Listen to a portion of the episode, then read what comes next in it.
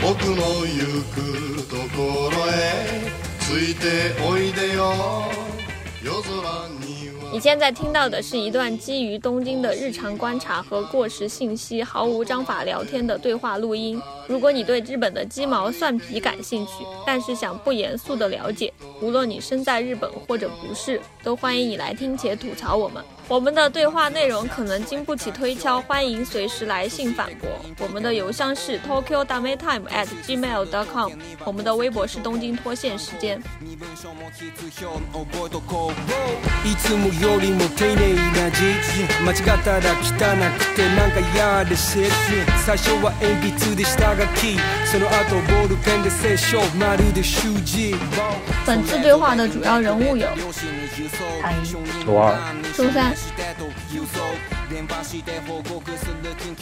今天的暗中观察是，就那个优衣库同时开了三家店铺，元素一家，银座一家，还有那个横滨的港口那个地方开了一家。就他把银座那个店铺给 重修了，不是不是，银座是有两家，现在开两家啊！就相当于原来有一家特别大的那家，对就是整个楼都是的，还有现在新开的那家，新开那家在位置更好，在那个新的那个 MUJI 边儿上。我惊呆了，我以前经常去他那家大的，因为我觉得那家店卖的东西很好，还会办办小小的展览。你知道吗？这次这三家找的设计师都非常有名，横滨那家是藤本壮介，银座这家是赫尔佐格和德梅隆，是一个瑞士的设计鸟巢那个设计师。请你用力一点，中气。哇哦！还那个，嗯，表参道的 Prada 就是他们做的。对对对，然后还有那个元素那家是伊东丰雄，哇哦！之前不是看了一个消息说，这次的空间也没有找偏生正通，而是佐藤可士和。昨天吧，我去了银座那家，我觉得空间来说，就是有一些小的花样，比如说不光是摆这些衣服本身，它可能，比如说有一个子线叫 Airism，它就把那个 Airism 的材料啊什么的做一些展示，然后仅此而已，就是它那个店本身没有什么。佐藤可士和做那个银座店，他就是打算把它做成博物馆，而且之前的那家银座的那个店铺，它在五楼跟六楼的地方，本来就是优衣库有那种牛仔裤的展示的区域嘛，它一直都是按照那种面料，然后到整个怎么成型的过程来展出的，感觉这次是把它给扩大化了。嗯，但实际上我昨天去的时候逛的时候还是就是一个店，其实就我感觉优衣库的店它本身噱头，对，就是搞一个噱头。然后那个建筑本身就是银座那家店，他找了那个瑞士那个设设计事务所，那个事务所就是把整个店的很多呃本来是应该是店的空间的部分都给打通了，所以你就会感觉到里面其实并不是很大，但是它有一个特别大的中空的一个地方，所以就是它相当于在这个建筑上把这个空间做了一个重新规划，但是那个店铺本身我觉得就没有什么。包括昨天去的话，就是很多人都在买那个口罩，所以就是里边人挤人，所以你并不会感觉这个店特别好逛，可能这三家店都是旗舰店吗？对，就相当于他在二零二零年为了迎接奥运会建了，就是正好你看卡在六月这个时候开的三家店，虽然奥运会已经没了。这次我比较在意的是横滨的那个叫 Uniqlo Park，公园它设计的是什么样子的？就是你们看那个视频了吗？看了一堆粘土飞了下来。就那个公园在三井奥特莱斯的边上，就是奥特莱斯会有很多大人去逛，小孩子肯定也没什么去玩的地方。然后优衣库的那个公园就做成了一个，感觉不太像公园吧，就是跟那种记忆当中有很多设施的公园相比，它可能更多的是加了很多游乐设施，然后自己称自己为公园，嗯，有一点。就看的时候想到了像肯德基、麦当劳，不是会有那个儿童儿童玩耍区嘛？然后旁边就会放一些椅子，家长就在那里等自己的小孩。优衣库的它这个户外公园也是这种给小孩玩的，有很多呃岩点，有可以攀爬，然后还有一些长椅，家长可以坐在那里看着自己的小孩。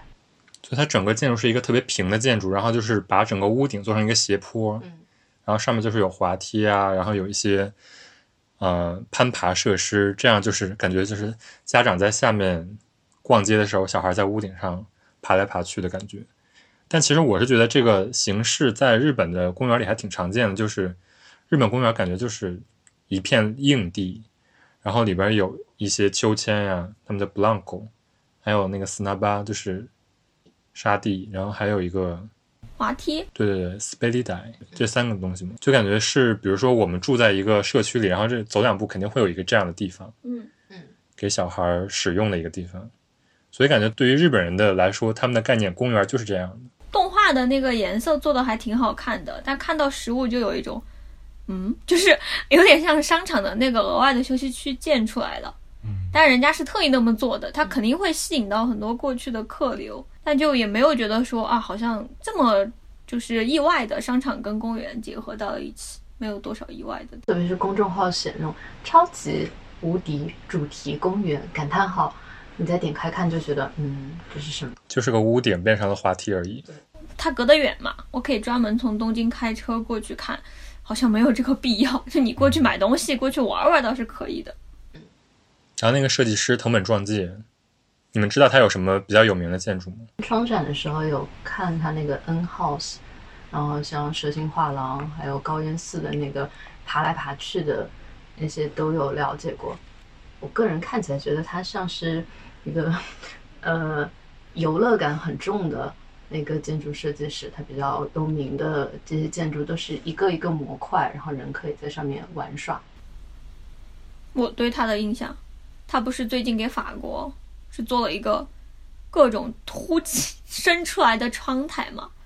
就是住宅楼，嗯，就那个其实不太像印象当中的正常的建筑，感觉他好像在做一种实验，就有点类似这种感觉。嗯那个被叫大菠萝，那个我在想，实际的住户上去会是什么感觉？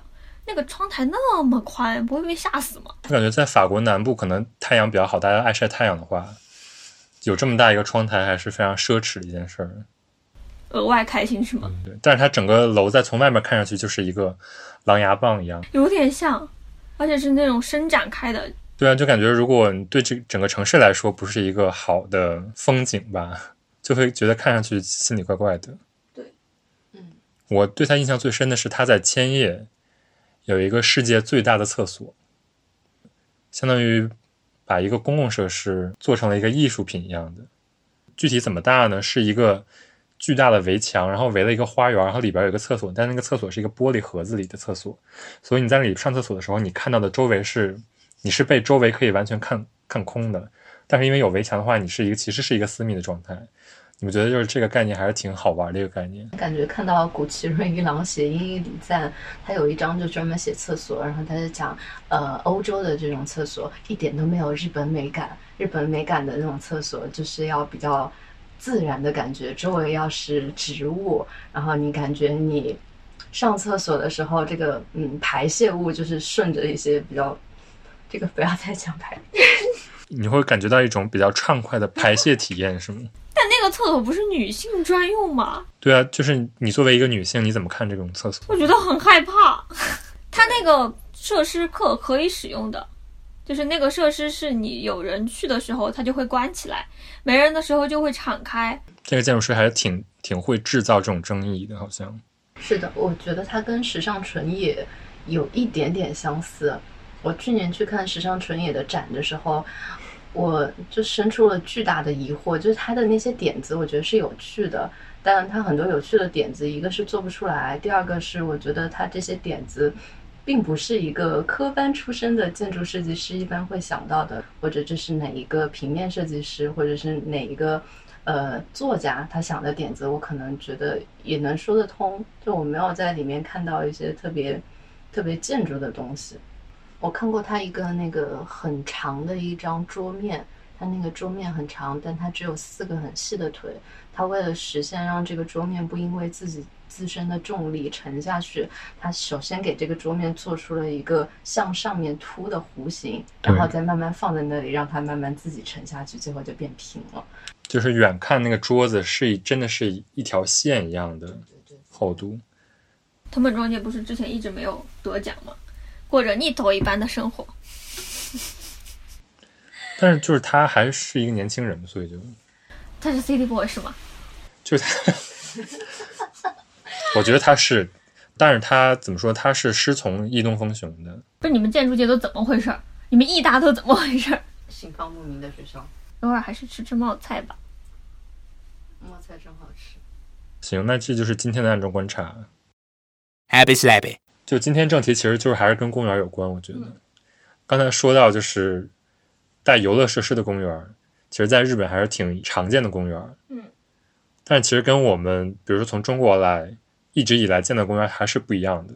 北京的公园就是有那么几大公园，比如说玉渊潭呀，然后或者北海公园，这种公园一般就是会有个湖，但是它其实就是一个湖，然后可以在里边划船啊，让我们荡起双桨就在里头。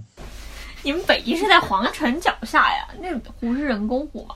对，但是那个其实是建国之后填出来的人工湖。对惊呆了，居然是这样。然后比较老一点的公园，比如说日坛、月坛、天坛、地坛这种，嗯，是以前的祭祀用的嘛，嗯，相当于它是一个历史性的东西改成了公园。已经是个景区了。对对对，所以就对于我小时候来说，我其实不怎么去这些地方，就感觉有点像一个景点吧，就是可能春游会去看花啊这种，感觉不是说一个日常会经过的公园。我想说，刚才地坛公园不是史铁生的公园吗？嗯，对呀、对那个东西的印象对啊，就是他坐在长椅上，他坐在轮椅上，对，坐在轮椅上。落叶缓缓飘落，好像他就写了。对啊，就是那种公园，实际上它里边是一个一个比较肃穆的气氛，就是它是有以前种的那种行道行道树一样，就是为了祭祀用的行道树。其实，首先它有没有草地，嗯，我不知道你们四川是怎么一种状况。你你好在意草地啊、来，成都人讲一下。我小时候大概周六周日全部都在公园待着的。嗯，成都的公园，嗯，首先是有围墙，围墙里面可能会有绿化，绿化里面会有很多不一样的植物。啊，比如说有的公园它里面全是竹子，像望江公园里面有上百种竹子。啊，有的公园它里面可能是芙蓉花什么的，就每个公园它的植物不一样，然后一定会有儿童游乐的设施。可能我周末就会在那游乐设施附近玩，或者是在河边，呃，捉牛蛙的蝌蚪，或者是抓毛毛虫，或者是看蚂蚁爬来爬去。什么公园？浣花溪吗？浣花溪是有的，浣花溪它其实跟杜甫草堂离得很近，已经有一点点像一个景点加上一个人工的湿地公园。但那一块很有趣，它的湿地面积很大，而且它的做的那些木栈道的设置很漂亮，你不会走在那里觉得很无聊，就是一望无际的一条路。所以那之后我自己现在是对有水的公园特别感兴趣。周三呢？都江堰，全球闻名的水利工程，对，是全球吗？管他的，反正它总之是一个文明的水利工程。然后这个城市其实有一半都是被景区包围的，它其实靠山嘛，所以其实进山了之后就是四川的虹口国家森林公园。森林公园其实你开车自己有车的话，半个小时也能上去。当地人其实平常就早上起来锻炼的时候，大家会想说爬山，就会爬一下附近的那些小的那种山，然后那个其实也是在公园里面的。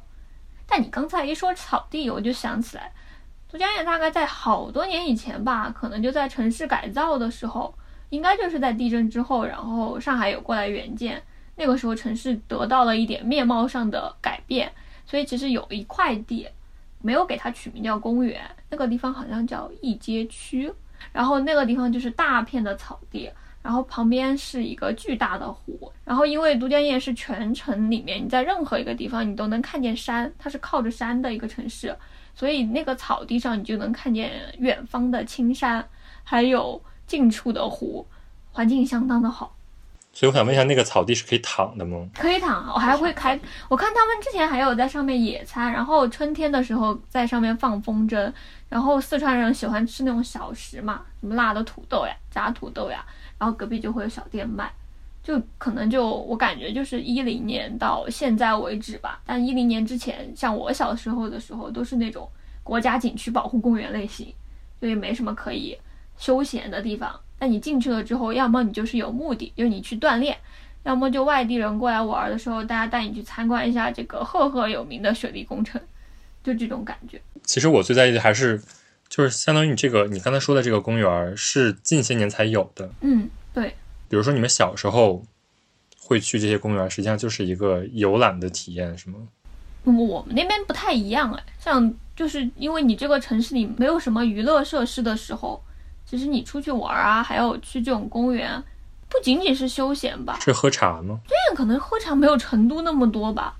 你在山边上的时候，你每天想着爬山登高，然后去那个上面的庙上面看一看，而且那上面供奉了那个开拓水利工程的那个人嘛，李冰父子，然后就大家会去上面爬一下啊，就这种其实已经我觉得游玩休闲也好，大家觉得这是生活当中的一件普通的小事儿，嗯有点类似于这种感觉。生活在大山中的孩子，应该是生活在景区嗯下面，生活在景区。感受到了南北方的巨大差异。跟成都也不一样哦。成都的话，大人一般是在公园里面嗑瓜子，边嗑边吐，然后就是围着那个吊床躺在树上，呃，然后唱卡拉 OK。我高中的旁边是人民公园，一到周末可能有六到十组的老人家在那里唱卡拉 OK，特别特别的热闹。还有就是掏耳朵的，呃，嗯嗯嗯喝茶的。有啊有啊，昨天也有，但不是公园，就是因为有河，它不是水利工程嘛，所以有一条最主要的河，所以大家就随便拿个椅子在河边上坐着就可以了，就不会进公园，就公园还是景区，一定得是景区那种感觉。我感觉我小时候的公园真的是，就是它是有草地的，但是那个草地就是写“青青小草怕您的脚”，就肯定是不能进去的。没有，但是日本其实还是分的，有的地方可以进，有的地方不能进。但是国就是北京，就是我们从小的教育就是不要进草地，不要踩草这种感觉。北京那个草也是，就是它就种类可能不一样吧，就是不像南方的草长得这么密，它其实你一看就是能看透到底下的土啊之类的。然后所以就是它其实也不是一个就相当于人可以躺上去的感觉，所以我感觉这个就是我觉得北方跟南方不太一样的地方。因为我后来去了广州生活，我印象最深的就是广州有一个最有名的 live house 叫突突空间，然后它是在一个公园里的。然后那个时候就是每次 live 开始之前，大家都会在那个草坪上啊，就是聊天或者说吃东西什么的。然后 live 结束了之后，也可以在公园里躺一会儿什么的，就感觉整个南方的公园可能还是更那个休闲成分更高一点的感觉。从技术上来说，我好像听说过草是比较难养的。嗯如果你去种树的话，树它是会就是固土的，会让土比较好。但是草其实是吸水的，需要花更多的精力去养它，要不然草就很容易死掉。所以以前的国内的那些公园一般都会写一个不要踩上去。说起来，如果是日本的公园，你们比较喜欢哪里呢？那我可能还是想来想去，还是只能想到有山的公园，在北区的飞鸟山公园。我觉得可能就是小时候习惯了那种就是有高处的地方，所以飞鸟山公园相对来说比较宽敞。而且其实从王子站下来往飞鸟山走的话，就能够有一条小溪一样的路径，然后你可以登上那个坡。然后那个坡很搞笑，就是它其实有一个自己的那种单轨上行电车，就你可以买票。就我觉得日本人经常搞这种，就是你不想爬坡的话，你就坐这个车上去，给三百日元啊还是多少？江之岛不也有这种设置吗？它总会让你觉得这个地方是不是很高？就你上去了之后，发现就三分钟，五分钟路程。啊，五分钟已经高踩它了，三分钟吧，反正就是就这么上去了之后，那一圈地方其实挺大的，然后樱花开的时候就洋洋洒洒的，其实挺好看。然后这个可能比较符合我印象当中的公园，就是跟你小时候家乡的公园比较像的感觉。就很像，就是有山坡，然后你可以走路游览，但没什么草地。它好像是我看飞鸟山公园是东京最低的山，东京有山吗？我觉得就跟上海跟你说你去爬一下蛇山一样，九十八米全那个不也是一个坡吗？它就是一个赏樱名所嘛。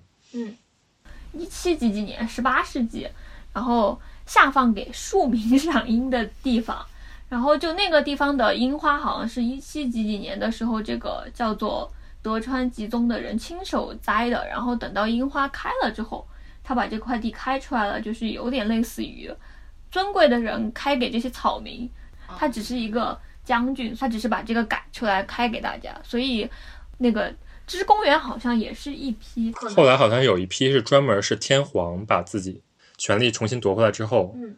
就是这个地方就相当于是天皇的地了，嗯然后天皇再下放给庶民，再就是叫恩赐公园。嗯。嗯，嗯嗯然后包括那个景之头公园也叫恩赐公园，宾离宫叫恩赐庭园，就感觉东京的那个有绿色空间的地方，还是分为庭园和公园这两种地方。比如说庭园，就是你们去过宾利宫吧？去过。它实际上是一个那种日式的一个回游道路啊，然后有一个饮茶的地方。有，那个地方不是有养鸭场吗？那个鸭子场是干嘛的？是当年皇上没事儿干的时候，他们就把鸭子从那个河的小道那边放到那边，然后打鸭子，鸭子在那里吱吱吱哇哇的乱叫，OK，所以是有点像狩猎的感觉，强行狩猎也。不是就是国王的一个游乐活动的感觉。对，但是宾利宫恩赐庭园有一个游轮，因为这个其实可以推荐，我觉得那个真的那条线路当时坐过之后觉得还挺棒的。可以从恩恩赐庭园坐到哪里？就是它恩赐庭，你要进恩赐庭园，然后它有一个那种游轮，是第一站是恩赐庭园，第二站好像就到了台场，走东京湾那个地方，它会经过台场那边的桥，会经过浅草，会在浅、浅草下车，它是一个一个叫什么东京水上巴士，好像。嗯，有点类似，嗯，就还蛮好的，晴天的时候可以坐坐看。所以就它跟公园可能不太一样，公园就可能像上野啊、景之头这种，是一个就是民众可以聚集，然后有一些公开活动的地方。唐一，你们学校边上是不是就是那个上野公园？其实我学校那一块就叫上野公园了，它的公园那一片有美术馆，然后草地，有土地，有喷泉，嗯、在旁边还有不忍池的那个湖。它怎么讲呢？它打破了我一般来讲对公园的一个概念，因为我小时候生活的公园都有围墙，嗯但学校是没有围墙的，而且那里还蛮有活力的。每到周六周日，那片空地一定会搭很多帐篷。每一周的那个主题都不一样，有比如说有有几天是台湾物产特辑，嗯有几天是咖喱大比拼，有几天是乌冬大比拼，会搞一些这种小小摊，大家就坐在地上吃这些东西，然后有些嗯春天的时候赏赏樱。我在那边看过四川变脸，真假的？川剧变脸不是独门绝技，怎么传出来的？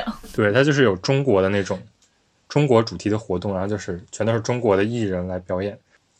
但是我觉得上野它最受欢迎，主要还是因为它是一个博物馆区嘛，对对对。有那个上野之森博物馆，国立博物馆，嗯、国立西洋美术馆，东京都美术馆，还有一个东艺大的，东艺大的美术馆，国立科学博物馆，还有一个安藤忠雄的那个那边还有剧院，西洋美术馆对面。叫国立文文化会馆，对对对它里边还有个动物园，对，对，上野动物园啊，这样说上野动物园小八卦嘛，没有，我就先那就先说说上野动物园的动物，其实都懒洋洋的。哎，也没有没有要 diss 动物的意思了。懒洋洋的就可以了。那熊猫在那里趴着，就会有一群日本人在那里啊，好可爱，好可爱他们好像是专门有一群人，就每天都要去看熊猫，你知道吗？啊！对，就是每天要拍熊猫，啊？为什么呀？就是粉丝啊。那别的鸟为什么没有你？不知道日本人多么喜欢那些熊猫吗？然后之前那个生了一个小熊猫，然后好像就没有养好，然后就死掉了。因为小熊猫很容易死，然后那个上野动物园的园长就是在电视上哭，向全国人民谢罪。但作为一个四川人，真的不想去看熊猫，就是不是对这种珍稀动物不尊敬。你知道他们每年花多少亿，然后把那个熊猫租过来的吗？知道，就成年之后好像要返回给中国的。就是如果是你新生了的话，嗯，然后你成年的那种是你要就是租借过来的，嗯，生了之后那个他那个所有权还是归中国，嗯嗯就是我后来去了一下熊猫基地，觉得熊猫基地真的还是很治愈。它那些很小的熊猫，因为它们喜欢爬树，树上就挂着一堆果子。嗯，但小狗在那儿也一样治愈吗？你说的对，但是熊猫是黑白配的，这是一个色块的问题。对，我发现了，这是一个色块的问题，不是一个治愈的问题。太 好笑了。好像那个什么那个叫什么鸟来着，就长得像恐龙的那个鸟，是迷就是你吗？迷你它是一个什么种类来着？它有好多粉丝。真的对吗？啊，就是上野周边的日本的美术馆不都会在某一天休业嘛？然后有一次跟朋友就兴高采烈的约了周二去，先走进了国立西洋美术馆，发现闭馆，遂放弃说今天我们就去看国立科学博物馆，闭馆。闭馆，然后又走到国立博物馆，对不起，所有地方都闭馆，最后生气的进了上野动物园，然后发现熊猫要排一个半小时，太好笑了。然后就只有去看别的动物，然后北极熊，北极熊还在走动，然后其他的鸟就没精打采的站在那儿，觉得他们都大家都很辛苦，就是大热天还要营业的感觉。最后就去看了一下狮子，狮子也出来赢了两两秒钟的夜就进去了。那米莉就是可能因为她的脸长得非常的有精神，所以大家都很喜欢。他还有自己的 Instagram 跟 Twitter 的账号。我好像看到过，哦，我想起来了，叫什么鸟来着？它就叫米莉，叫什么鸟来它超乖。啊，就是就是他之前就是我上次去上野动物园的时候，我就回来，因为我不是 PO 了那个火烈鸟的照片嘛，因为只有火烈鸟是精神的，然后我就 PO 了之后点击那个 tag 一搜，嗯，看见了一只鸟，每天都有人 PO 今天米莉怎么样了，明天米莉怎么样了。他的粉丝超多的。真的吗？也跟看熊猫一样，每天去看它。看到他就是他经常是静止在那里，静止一个小时，对对，谁不想这样呢？站在那儿不动，头上有三根儿就是立起来的羽毛，然后它出了超多周边，就是它是一个好像就是一个从恐恐龙时代留下来的鸟。我查了一下它的名字叫叫宽嘴鹳，搜到，嗯，广嘴鹳，嗯，不会受到鼓舞吗？生存的希望，不是它多少岁了呀？它是一个恐龙时代的品种，不是从恐龙时代活下来。Happy slappy. 世界上一半的这种鸟的品种都在日本，OK，然后对，它好像就是一个还挺挺，就是适合在日本生存的一种鸟。上海动物园一共有四只这种鸟，最推荐的就是米莉，因为它很元气，太可爱了。日本人称它为大天使。之前那个疫情期间，他就被关在了玻璃房子里，每天在玻璃房子里走来走去，但那个腿很细，很有精神啊，真的超可爱。他喜欢卡拉瓦乔吗？好，因为之前那个有美术馆把三只企鹅放进，因为因为没有人游览了，他们就把三只小企鹅放进美术馆，让他们去看，就是他们很喜欢卡拉瓦乔。卡拉瓦乔马上要在东京开展了。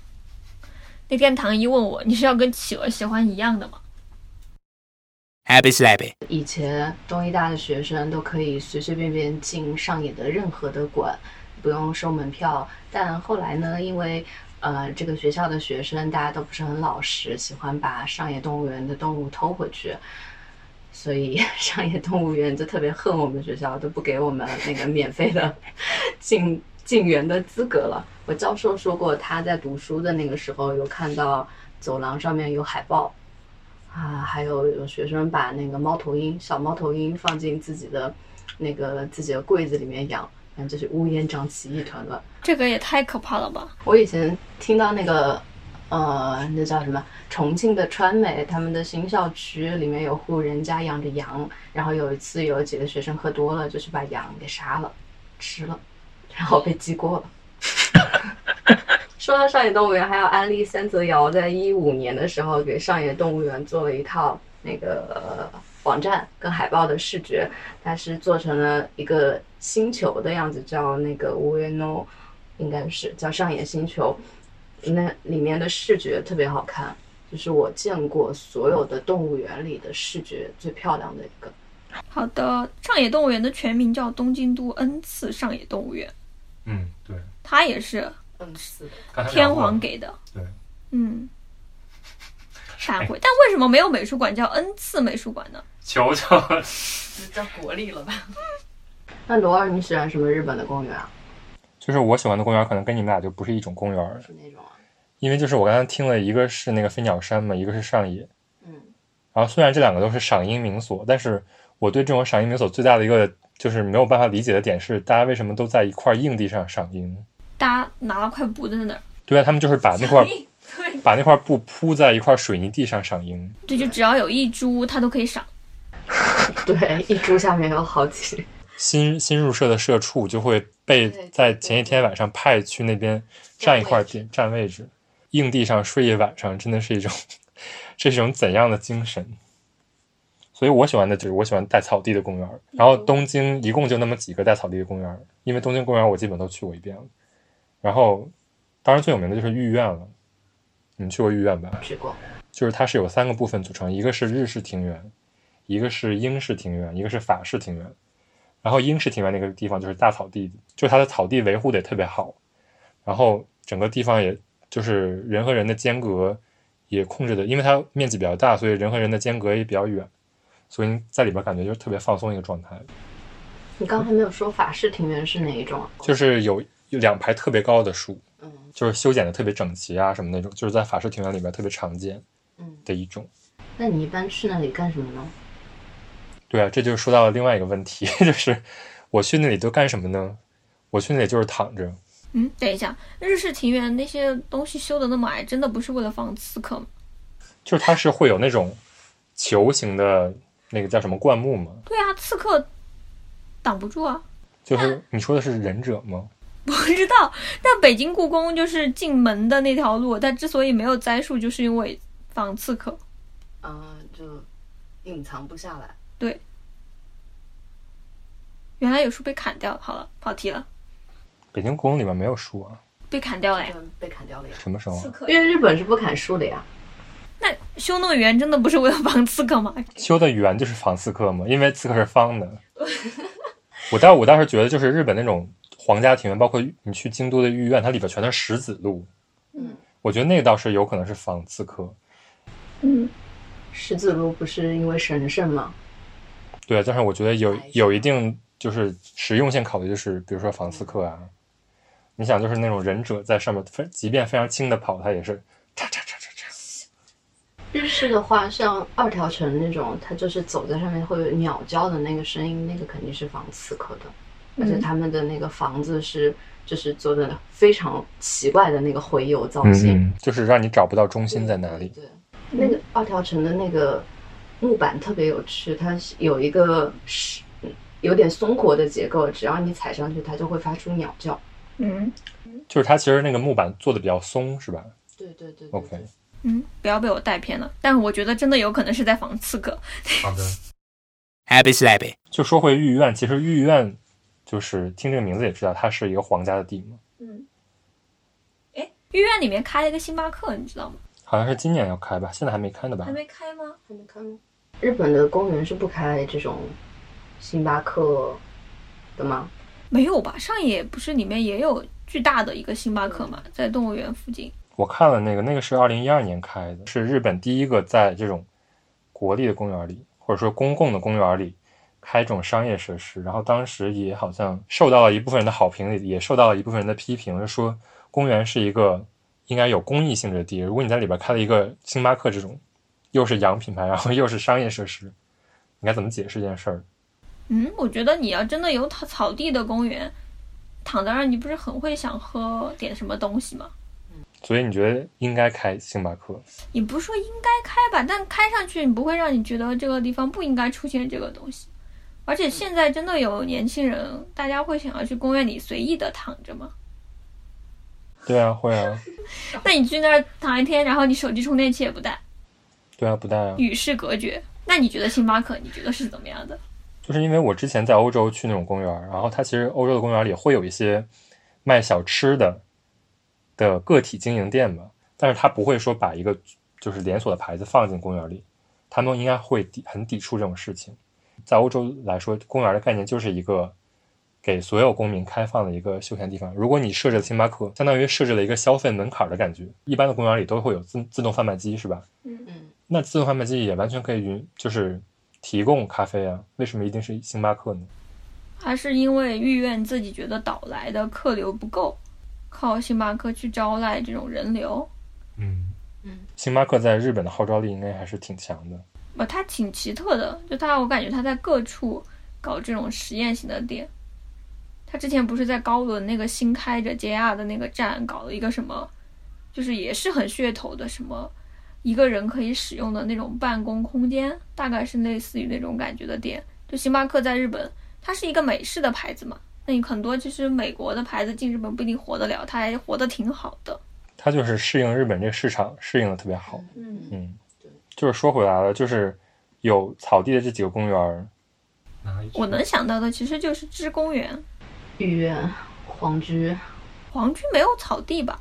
你这么一说，我就要反驳你了。皇居其实是有一片非常好的草地的，在哪？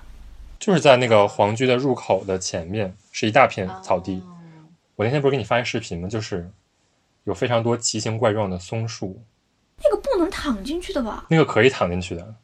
那个地方，那个地方就是我之前也不知道可以躺进去，然后后来发现其实是有很多人在里边躺着的，而且其实那个草地非常非常舒服，因为它是一个皇家的地，所以就是会有专门的人去管理那块儿。然后就那块地方的那个草的种类也是非常高级的草，但是就是你在那块儿是不能像比如说大代木公园啊，或者说新宿医院这种大声的聊天儿，或者说玩一个什么飞镖啊什么这种东西，在那儿休息可以，或者说可以野餐，但是不能说进行一些正常的公园的活动。但是那块地我真的觉得是应该是东京最好的草地之一，真的吗？我对下次要享受到了。整个那块地方的松树都是精心修剪过的，就是那块整个来讲是一个非常日式的感觉，因为有那些松树。但是那个草地整个又是一个非常欧美的，就是非常休闲的一块区域。正因为它是一个皇居，就是没有那么多的人，所以就是你在那边儿，如果就是下午去在那儿坐会儿啊，或者看个书，就是一个非常好的、非常舒服的体验。怎么会这样？我一直以为那个地方不能进去。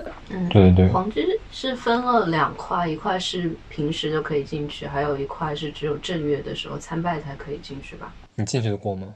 我没有，但我看那个麦有合同，他写有一年他去皇居里面参拜的时候的场景，那个天天王夫妇在玻璃门后面跟大家打了招呼，保安管得特别的严。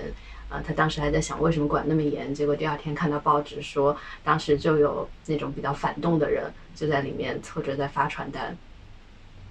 但是他，我看他画的那个画里面是景观真的很漂亮，就像你说的，所有的树修剪的都很有趣，而且它都是松树，不是那种非常欧洲的感觉。那里面本来就是他就是站在玻璃，他们是有一个玻璃房子，然后就是相当于会见民众的地方。嗯，然后是皇室里面的人，然后好像是成年了的人才会出来，所以就是以前在上一上一任，就是上一任是名人，然后明仁天皇在的时候，然后就有很多大家都会举着那种日本的国旗，就一般参拜的时候跟大家打招呼。所以我想说的就是，御苑和皇居前面这两块地是东京草坪最好的两块地。好想去一趟啊！我每次经过那儿都没有人，因为我晚上去的。哦，晚上去可能就没人。我晚上还好，就皇居的门口的门卫，你跟他面面相觑，然后就走了。因为整个那个皇居的周边是一圈东京最有名的那个慢跑的路线嘛。嗯，经过那个地方，就发现那个地方就是有一些慢跑的人，然后有一些在那儿躺着看书的人，整个就是一个非常好的一个休闲的地方。但是正因为就是它可能太靠近那个丸之内那片商业区了嘛，所以就是反而还是挺少人会日常去那块地方的。其实东京站的广场门口的广场改修了之后，那条路通下去其实挺美的。对对对，秋天的时候，尤其是还太靠近那个帝国宾馆、帝国酒店帝国酒店吗？（Teikoku Hotel） 嗯，对，帝国酒店也在那条路上，就还挺好看的。就是我就是想说，就这两个草地是东京最顶级的两块草地，然后就是稍微次一等的代代木公园。代代木公园其实它的草地没有那么好，但是代代木公园是因为是一个东京最有活力的一个公园，我是觉得，嗯，因为它也是一个西式意义上的公园，不像上野公园或者说分享山公园是一个日式赏樱的一个名所，所以代代木公园就是我们现在去也会发现里边有好多年轻人在里边，比如说杂耍啊，或者玩乐器啊，或者一些什么小偶像在里边跳舞啊之类的。哎那你，我想知道你什么时候对公园有这种一定要有草地的概念呢？可能是一种报复心理吧，因为我小时候去的公园都不能进草地，不是这样子的吗？因为我就没有一个在草地里躺着的小时候的记忆。其实，我也没有啊，就但我也没有那么需要一定要躺在草地上呀、是因为你去了欧洲吗？就是我去欧洲之前，我不会说天天都去公园的。去了欧洲，大家其实日常的生活就是发生在公园里，然后我就是养成了去公园这个习惯嘛。包括到现在，就是其实我还是挺那个抗拒去一些，比如说像日常年轻人会去的商场里啊，然后去喝杯咖啡，然后度过自己的一天。我现在就是更倾向于去一个公园里，然后观察人类。所以欧洲的公园是什么时候开始就有的？十七世纪、十六世纪、中世纪？我可以说一下，就是法国的公园，就是在巴黎有四百多个公园。你看，这不是巴黎的地图吗？就是看上去就全是绿的。对，而且在河边。呃，也是跟日本一样嘛，就是跟皇家有关的地，嗯，它后来就开放给公众作为一个绿地，所以就有一些是一些怎么说是有历史意义的地，然后有一些是一些，嗯，它之后在城市规划中巴黎大改造的时候辟出来的地，但都是在塞纳河畔吧？也不是，就是它在很多地方都有。一八五零年左右吧，就那个时候就是巴黎。因为就是人人口扩张特别厉害，所以就是它有一次叫巴黎大改造，工业革命，就是你现在看到的这些那个香榭丽舍大道什么，都是那个时候辟出来的，嗯，放射型的道路都是那个时候建的，但那个时候增加的其实又不够。然后你现在看到公园大概有一百六十多个，是一九七几年之后才建的，这么晚？对，就是我觉得就是说到欧洲的公园，你不会想到是一个公园，因为它其实很多都没有围墙。就是你走着走着，突然走到了一片绿地上，然后这个地方就是大家可以休闲的地方。嗯，觉得欧洲人他们就是非常容易见到一个绿地就啪一下就躺下了。嗯，感觉欧洲人就算不见到绿地，他在地上也可以趴。就是穿着牛仔裤出门，然后看到地上就坐，然后回家见到床上也直接就躺。对，当时就觉得嗯那种感觉。你也会嗯吗？对，然后日本人进家里都是要脱鞋啊，什么漱口啊，这种感觉就是两个极端。当时对，就是这个样子的。城市内的公园是这样的，然后稍微往城市外走一点，有一个叫布鲁涅公园的，其实就是当时他们的贵族打猎用的。那不跟那个养鸭场是一样的性质？对，就是是一个皇家御用的场所嘛。当然，那个那个公园里本身是没有鹿这些东西，就是他们的下人从城市外面抓鹿进来，然后这些贵族假装去这个森林里打猎。这种感觉就是有点像豢养这些狩猎物的一个地方。然后最近那个 LV 做了一个基金会的美术馆，特别大，长得像船一样的，就在那个森林里。然后那个森林就是有非常多传说，就是它其实根本不是一个公园，真的是一个基本没有什么呃设施的一个森林。然后有很多什么杀人案之类的。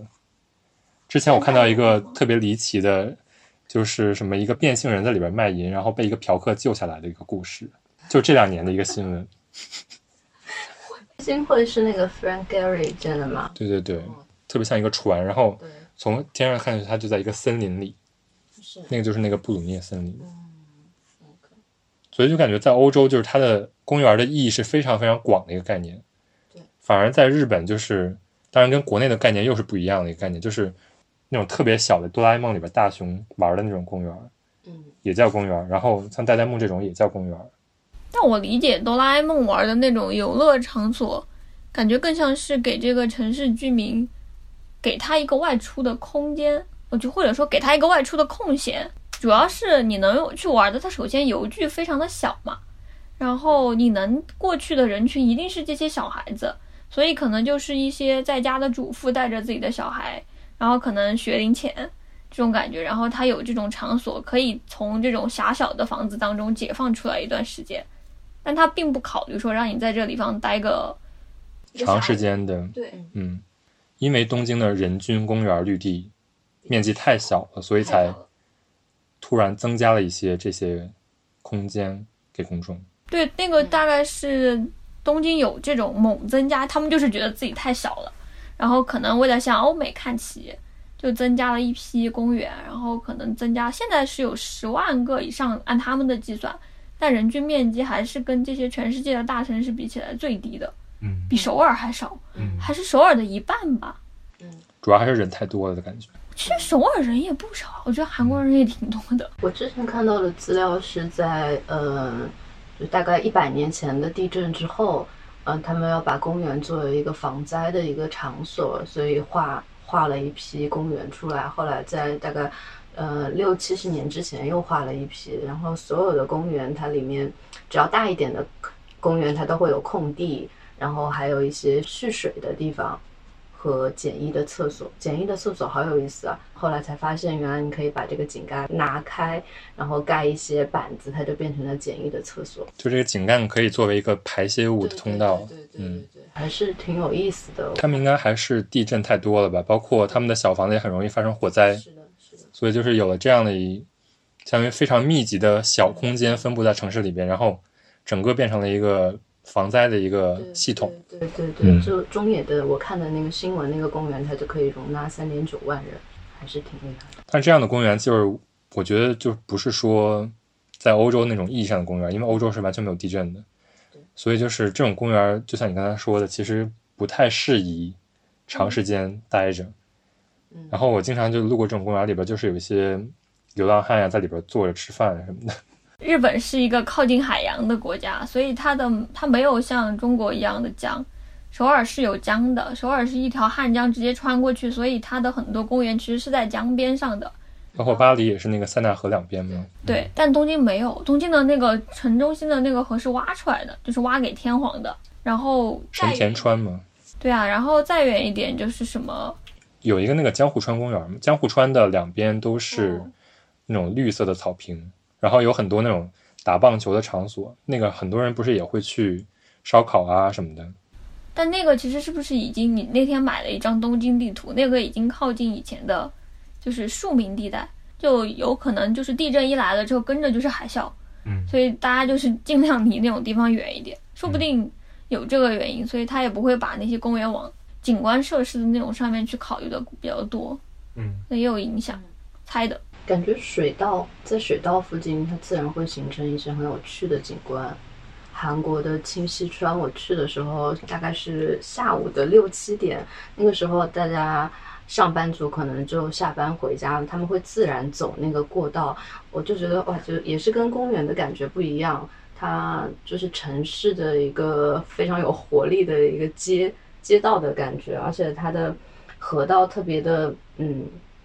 特别的有意思，它有宽窄的区分，然后河道两边的景观都不一样，有些时候是沙地，有些时候是石板路，有些时候又是有石头，你可以穿过这个河道，你走在那里就是觉得呃有不同的有不同的走法，是一个水池水边的感觉。然后我觉得日本的那种河边的那种公园的感觉，就是比如说江户川的河边，它会有一个辟出一个运动场的感觉，包括那个京都那个鸭川公园两边。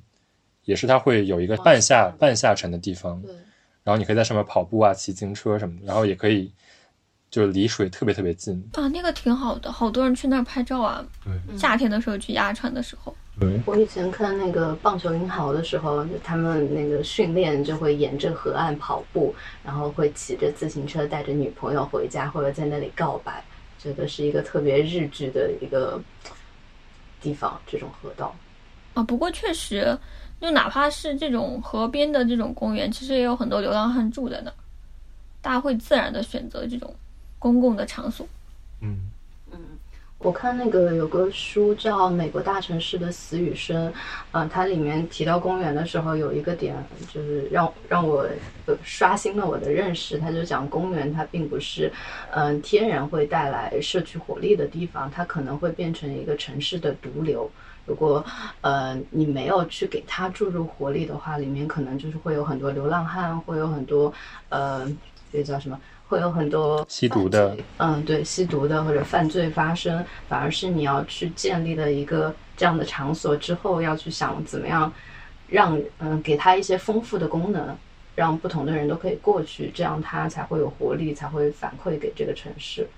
而不是很多那种花园城市的建造理论，你把它建出来，它就会自然有活力。因为那个书就是讲纽约的嘛，是吧？对对。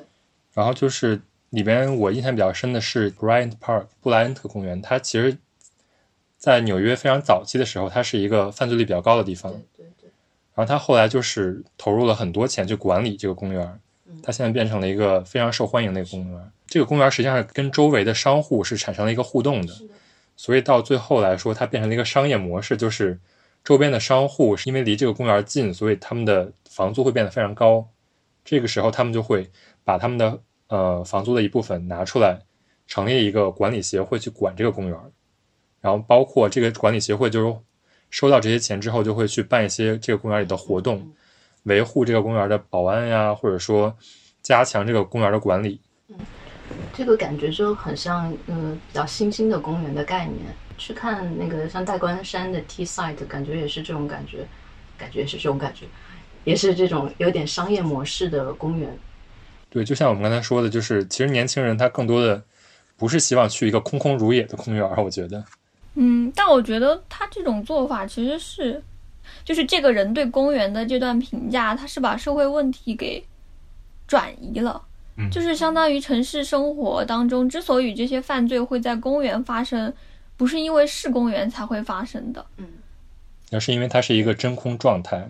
公园只是一个载体，就是你可能没了公园，那换一个别的地方也有发生，但你强制用这种手段，那我可能就会质疑你强制用这种手段去让这个公园变了之后，那这个社会问题你没有从根本上解决，所以我可能反而听到这段之后，我会感兴趣。那这个公园改造之后，这个城市的犯罪率真的有下降吗？像日本不是也有那种流浪汉住的很多的公园嘛？那其实要说宫下公园的例子，宫下公园当年就是在涩谷附近的，现在在那个就在涩谷，立刻走两步就到了一个公园。嗯，元素走路去涩谷一定一定会路过的一个地方。今年是因为奥运会，那个上面变成了一个崭新的设施，那个地方以前就是很多流浪汉住在那儿，已经成了一个让人很头疼的问题。对，对，当时就宫下公园闹着要开始改造的时候，就经过了很多就是波折，中间还有住在那的流浪汉出来抗议，就说还把政府给告了。对，然后好像赢了。对，对，然后当时还纠纷嘛，把耐克也扯进来了，好像是因为耐克想买冠名权，他们不给，然后就改了，就是在城中心这样城中心这样的一个地方，就这个本来是可以作为很好的景观的公园，结果变成了一块常年被就是外界看来大家不敢去的这样的一块绿地，终于在奥运会到来之际被端走了。但真的当时，实际上你去了解这些流浪汉的问题，他选择宫下公园这个地方去聚集，并不是说我要去危害当地的住民，并不是说我要去恐吓别的人，而是说我可能真的没有别的地方可以选了。你是去采访过他们是吗？采访过其中一个人，嗯嗯，然后当时那个人挺敢说的，然后他就说，其实他的很，他知道很多人住在上野公园那边，政府的人也会去劝他们，但其实日本政府是有给这些人保障的，就是说如果你愿意离开这个地方，我们给你提供有房子，那个人自己说的，然后他们社会是会救助你嘛，然后给你一个月多少钱，但其实日本社会的流浪汉问题，它是因为这些人不是说没钱，不是说贫穷。而是可能大多数人是因为不愿意回到自己的生活状态，所以你再怎么给他钱，他也不愿意走，因为他会觉得我不想再回到我以前的社会关系了。那你说这群人啊，现在这群人是被改走了，是被这个景观改造给弄走了，然后城市活力起来了，可是。就这些人的问题没有得到解决啊，所以我会觉得，当这个人他这样子去评价说公园是这样的一个载体的时候，他其实忽略了你在这个后面要改造应该做的事情，应该有就是可能城市的别的部分的人，大家应该一起来出力，而不是单从表面上说我可以引入商业，可以让别的人进来，但这种难道不是另外一种变相的说我让别的一群就是这个社会上的主流的人把这群少数人的空间给挤压了，把他们赶走吗？但是对于我来说，我觉得公园还是说向主要的人服务吗，你就就觉得应该把他们赶走吗？也不是说把他们赶走吧，就是说，就像就像你说，就是他们还是有尊严的嘛。嗯。但是你想，涩谷那么多人使用的一个空间，嗯他们站在这么中心的一个位置，嗯就相当于是一个多数人对少数人的过程，所以你一定，嗯不管从商业利益还是说从公众利益上来说，肯定还是说少数人要，就相当于牺牲自己的一部分利益吧。我觉得你从使用者的角度讲，确实是应该这样子想的。但就是城市的管理者要是只是片面的去思考这个问题的话，你就城市发展不了的。那他今天不在这里犯罪，他明天换一个地方，他一样，嗯，就是比如说堆在河边。因为我当时查日本政政府的资料就，他们就说好像有很多那种河边的流浪汉。他不是住在公园里面，他就住在河边，因为好像被赶走了还是怎么样，反正各种各样的原因。然后这群人其实因为日本会下雨嘛，还有就是台风啊、地震、海啸，他们没有地方可以去，然后他们就只能在河边上可能就死掉，或者是有各种各样的问题，就这种就没有被解决，然后就还是被社会给抛弃了，嗯对吗？因为刚刚说的时候，其实是从这个书里面抽出一段，这个书它主要批判的是，嗯、就是城市规划的之前的一套理论，就是只要你建一个建一个，呃，把一些城市里面好的东西抽出来了，或者你重新建一个花园城市，一切就会变好。但他就说，你建这些东西不会变好，你要考虑它可能会让这个事情变得更糟，你要从另外的，就像你说的，你要从另外的比较根本的地方去解决它。嗯，就是在日本来说发展的比较好的一种模式，就是商业的开发的不动产的一个公司买下来这块地，嗯，然后一部分做成商业，一部分做成公园儿。嗯，这种公园儿实际上是比纯粹的公园儿更受欢迎。诶，我很好奇，其实别的国家不会这样子做吗？就是在欧洲是很少，就是公园是公园，商业是商业。但高线公园就是，比如说它是一个穿梭在不同的楼中间的一个铁道嘛，嗯，它是铁道改成的一个公园，然后它就这个铁道上面种了一些草的，它叫高线公园。实际上它是一个像相当于人行天桥一样的感觉。嗯然后就是说这种带绿地、带公共设施的这种公园，在东京其实你想，如果让你选一个地方去，可能大家会更愿意去这种地方。比如说最近开业的那个 Hibiya Midtown，包括那个 Tokyo Midtown，都是相当于在自己的综合体里边引入了一个公园这种概念。嗯像那个 Tokyo Midtown，它因为它后面有一片草地嘛，然后有一个二一二一美术馆对，然后他就经常在那个草地上办一些这种艺术活动啊，或者说大家可以在那个草地上随便躺着。嗯这个时候，这个商业也会因此而受益，然后大家也会因此而去这个公园。就我觉得这是在东京的一个比较常见的一个做法。二一二一，嗯 tokyometown 那一块规划的其实很好。比如说二一二一美术馆，它没有像别的美术馆一样是，嗯，就是高耸的，它反而是安藤忠雄把它建的就是往地下的。你走在那里不会觉得这个美术馆它的样子特别去，呃，影响影响这个整个景观看起来的样子，而且，呃，像毛利庭园也是被他们就是纳在那一块的。毛利庭园它有一个庭园，有一些水，还会有樱花，就在那一块你可以做很多事情。嗯，安藤忠雄是不是特别喜欢把建筑建在地下？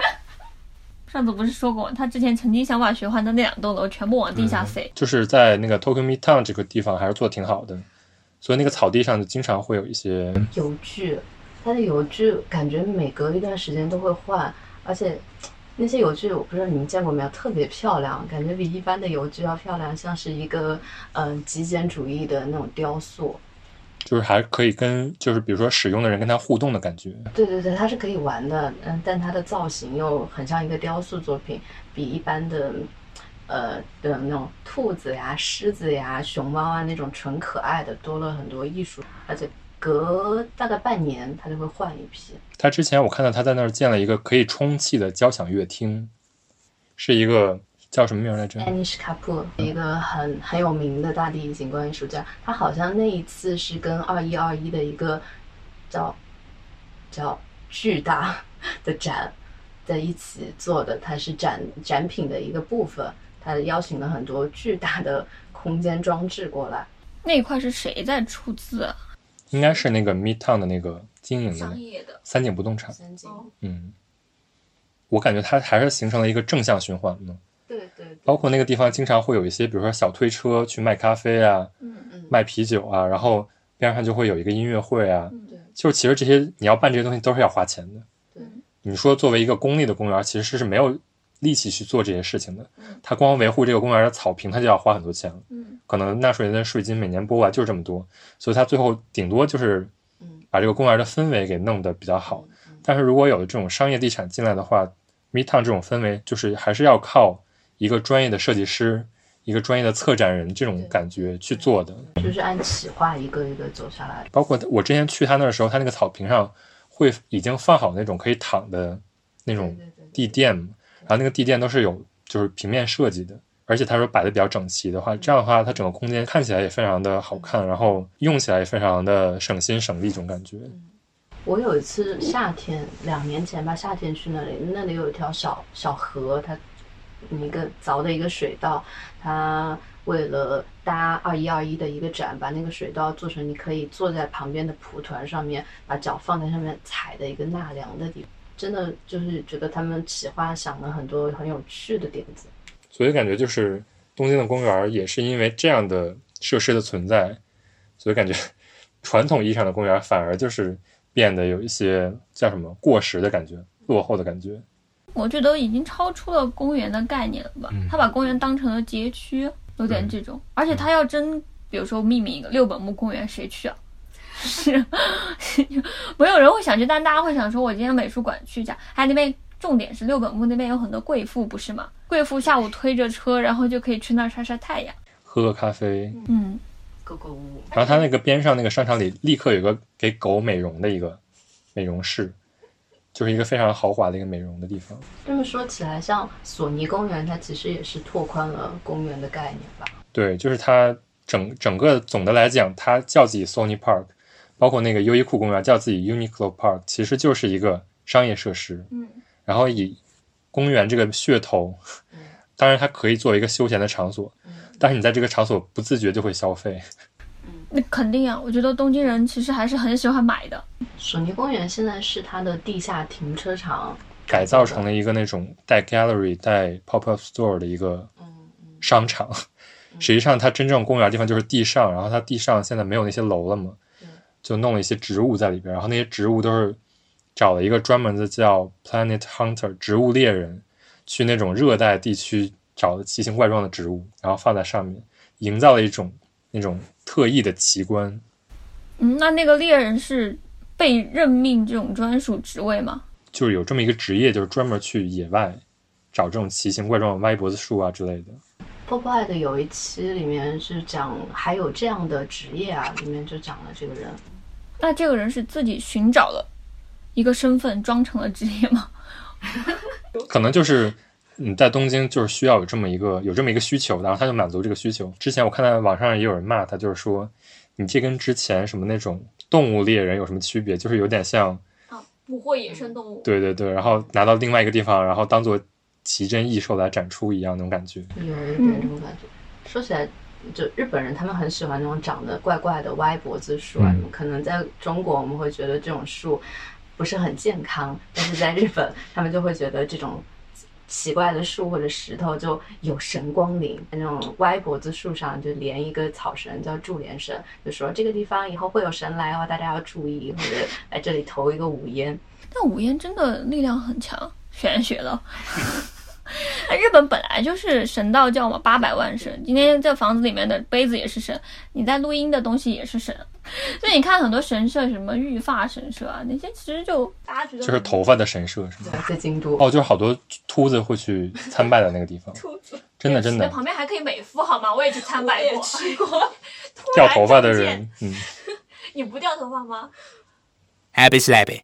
那个索尼公园旁边的那个爱马仕，我觉得他们应该喜出望外。对对对把那个索尼公园很丑的那个墙拆掉了之后，爱马仕很漂亮的外墙就露出来了。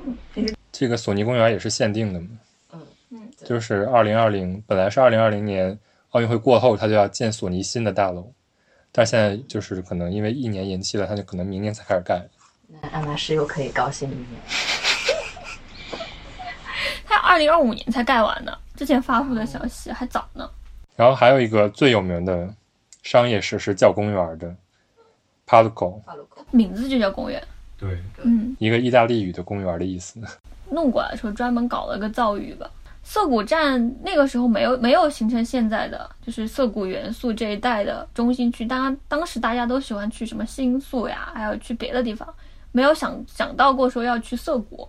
然后涩谷现在就是往帕洛克走的那条路，全是那种居酒屋、嗯食堂，就是你出了站之后，你就不想往那边走了。所以他们那个地界最先开始选在那儿就很愁，就想了很多办法。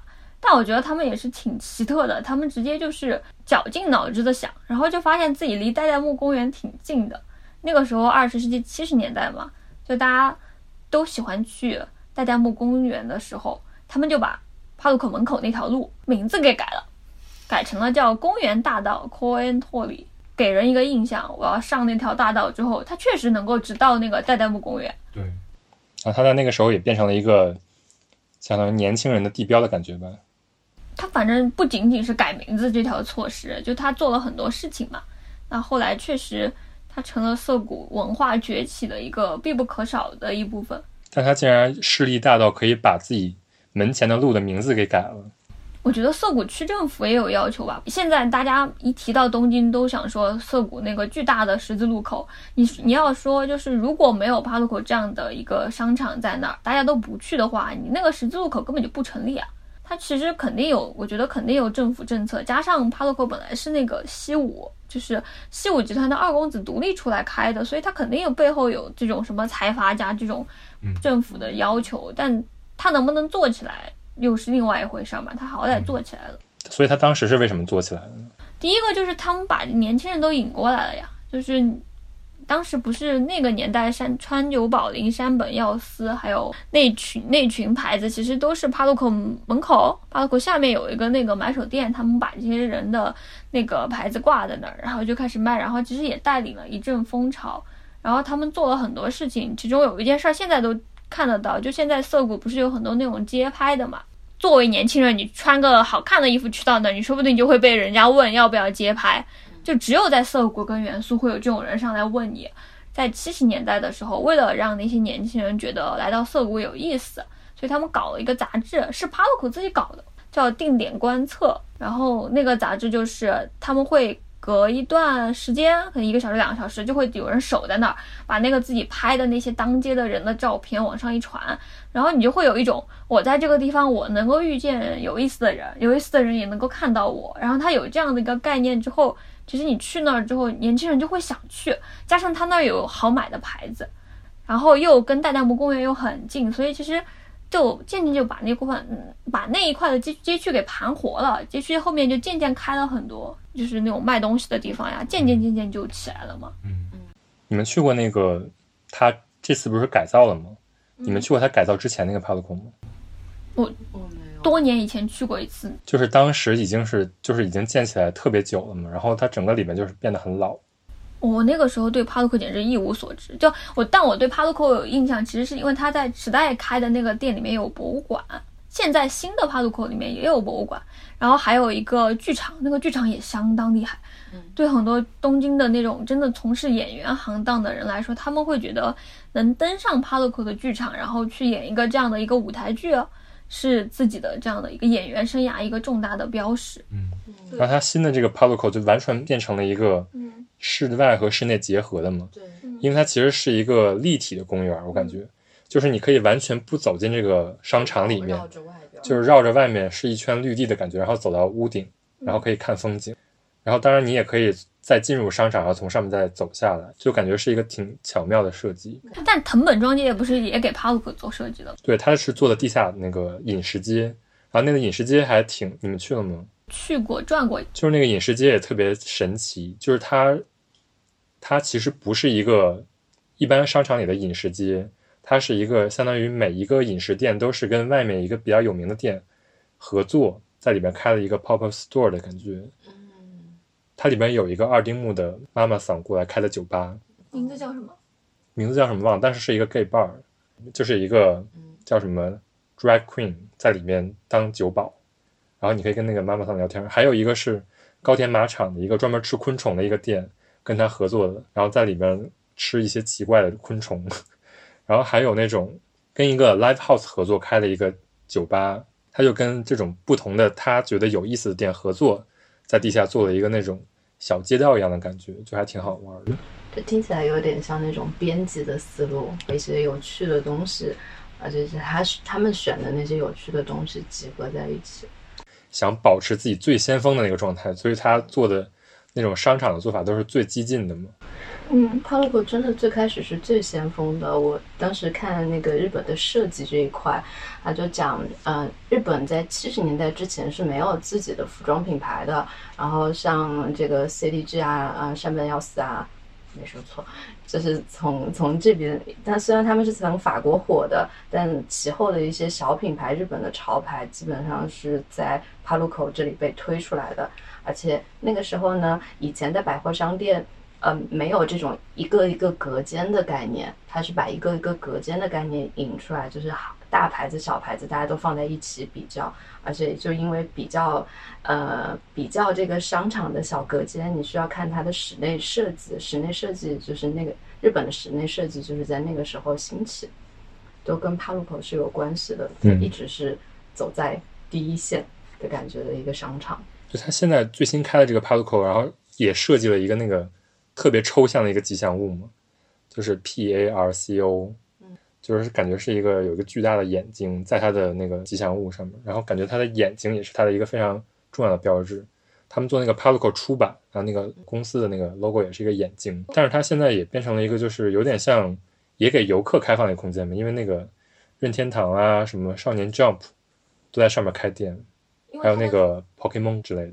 因为它的使命已经改变了，它以前是要变成全日本的艺术中心，现在是要变成以日本为据点，向全世界发出自己的声音。嗯，真的感觉像个宇宙，可以在那里逛一周的感觉。对对对，那我当时去地下一层的时候，我去转过一圈，我其实比较惊讶，因为你很难说，比如说国内邀请你去某个商场吃饭，你一定想到的就是随便找一家店，而且你会觉得商场里面一定找不到好吃的店，但帕路口里面就会有很多那种你会在日本的街边小店看到的上班族。大家下班之后就真的提提着自己的包，然后就在那里就可能找一张桌子就坐一下午。他也在那里不会违和，因为他的那些店就是真的是在街边上你会遇到的那些店。对，包括里边有很多你可以站着喝酒的地方，他根本没有座。对对对对，有那种地方就很很烟火气息，在一个商场的地下一层见到这种情景。然后包括它上面开的那些潮流店，嗯，那个 GUCCI 也是非常非常年轻，嗯整个里边就是已经不像 GUCCI 的感觉。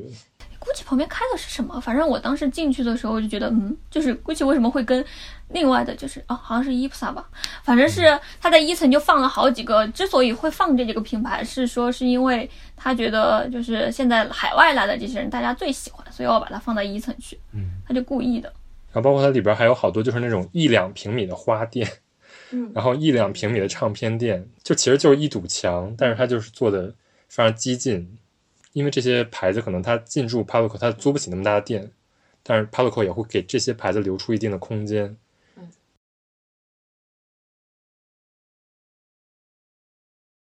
嗯，逛起来会觉得特别嗯挤，或者特别多，或者会难受还是不难受？就是其实我觉得它在设计上算是非常用心的，因为我们是做商业空间的嘛，然后就会有韩国的客户就是指定做一个跟 Paluco 一模一样的东西给我们，对他们就是会来调研这个地方。帕路口很多韩国牌子，所以我想着觉得他们真的很先锋，真的有一个韩国集成的买手店，很多我在韩国买手店能看到的衣服，居然被选到帕鲁口了，就很厉害。很厉害。嗯，所以就是说回来，你们觉得是愿意更去 Park 呢，还是更愿意去 Paluco？啊，我还是更愿意去帕路口，而且我现在好担心啊，因为疫情之后感觉他们都不盈利了，突然也涌起一种担心。就之前看那个百货商场都是比去年同比下降了百分之九十多嗯销售额，嗯。所以就是应该还是一段特别痛苦的时期。就希望这个商场做下去，因为其实城市里就是少了这样的一块地方，你很怎么说呢？我觉得商场它会想到这样子去做这样的一个店，其实呃商品也好，它摆在那个空间里，它是有，我觉得它是有情感的。商品东这个东西虽然它是一个卖的。就是虽然现在网购很发达，但我真的就是觉得有些时候你在日本待久了，你就会觉得网购这个东西其实没什么感情，我就只是在选购一个目录而已。但你真的在那个空间里看到这个东西被呈现在那儿，甚至是这个人故意的要让你这样子看到这个商品，那种发现感跟你在网上就是按照目录筛下来的感觉是完全不一样的。所以我觉得它有这样的一个空间，然后你还可以做这样做那的，就我会很愿意去这样空间，希望它不要垮掉。所以你就是你宁愿在一个商场里坐着，也不愿意去公园里躺着。下节了，我没法在草地上一直躺着，我会。你去公园的话，一般都会想干什么？或者说你根本不想去公园？我觉得放风筝挺好的，但放风筝不也一定是得有事儿做吗？吃狼牙土豆。对，这才是我的人生。真的就是发呆呢。我可以坐在家里发呆啊。就你不是你要知道，像我这种，你真的是修行的话，不一定要到庙里才修。我今天坐你家里，我也可以修行。你真正要静的话，是你的心静，不是外界的静。OK，唐一呢？我可能会选草地，因为新的 p a r k 我只是随便逛了一下，我现在还没有被它的那个商业的选品打动到。老实说，我已经很久没有被百货商场打动过了。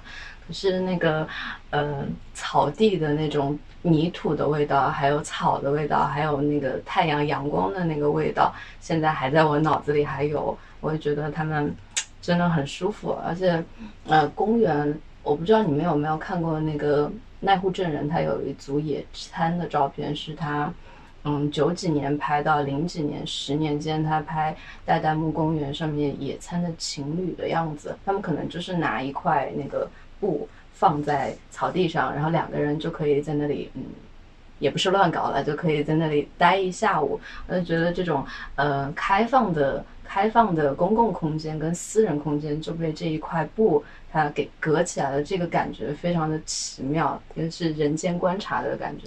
对，就是公园会有一种，给你一种怎么说社交的属性吧？是你不光是一个人在一个公园里待着，更多的是你可以看到很多人在公园里。做自己他们喜欢的事情，对，当然就是这个在商场里也会变成一种一样的一种场景，但是我还是觉得商场里的给我个感觉就是。还是半强制的让你消费的感觉。嗯，但是 Paluco 的店员好帅哦。对不起，所以也可以人间观察是吗？他们真的那个二楼就是三楼的潮牌，就潮到我觉得，难道有这种商场？你走进去之后，你就会觉得哦穿的太挫了，我应该出门。就是我今天一定要穿的，就是认真打扮一下，我才能进去购物。为了店员。啊，我为什么去 Paluco 没认真逛完？那天没有化妆。然 后我下次再来。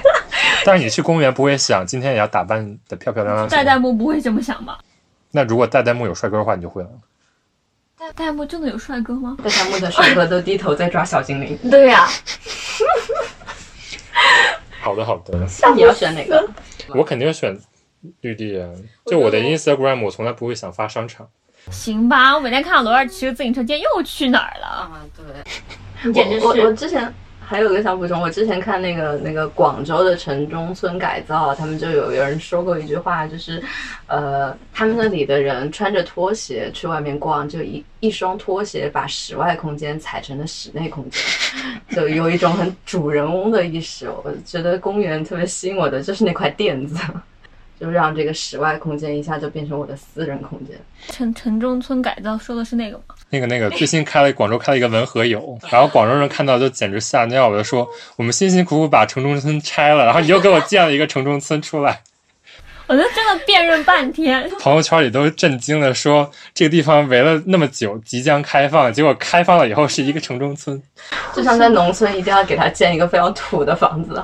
就感觉那个国内的商场点错了技能树，点成了八十年代记忆。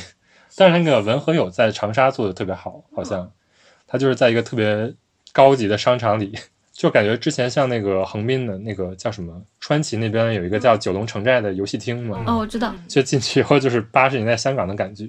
那个九龙城寨不是好多人在那儿拍照片吗？对对对，就是因为那种东西已经不复存在了嘛。但在广州的话，这个东西前两年还在。我看到土了，就感觉所有人看到的说我拒绝，摆拍圣地。但是我觉得确实国内的商场应该就是朝这种公园和商场并存的空间去走，因为就是其实现在年轻人很少去公园。我跟我朋友说出来，我老年人才去公园，年轻人都会愿意去咖啡馆这种拍拍照啊，喝个下午下午茶这种感觉。所以我觉得国内商场可能将来也会变得更加环境友好。嗯，我们之前查过泰国的公园，不也这种感觉吗？突然到了泰国，就是室内会有一个巨大的温室，是吧？对，反正我之前去泰国的时候有有，就是有，因为他们室内有这种特别适合拍照的地方，就特意去逛一下。它那边其实是商场，你其实到那儿坐久了之后，你还是会，我就去逛逛街，买东西，吹空调。但其实就是相当于互补嘛，因为商场给你提供了一个舒适的空间，公园有点就是相当于它虽然舒服，但是不是适合长时间在那坐着呀或者躺着的。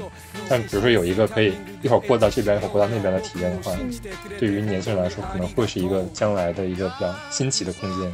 嗯 OK， OK，今天就聊到这里。た指は離さないと泣かないで 君には僕がいるぜ。涙なんて拭いて笑ってごらん。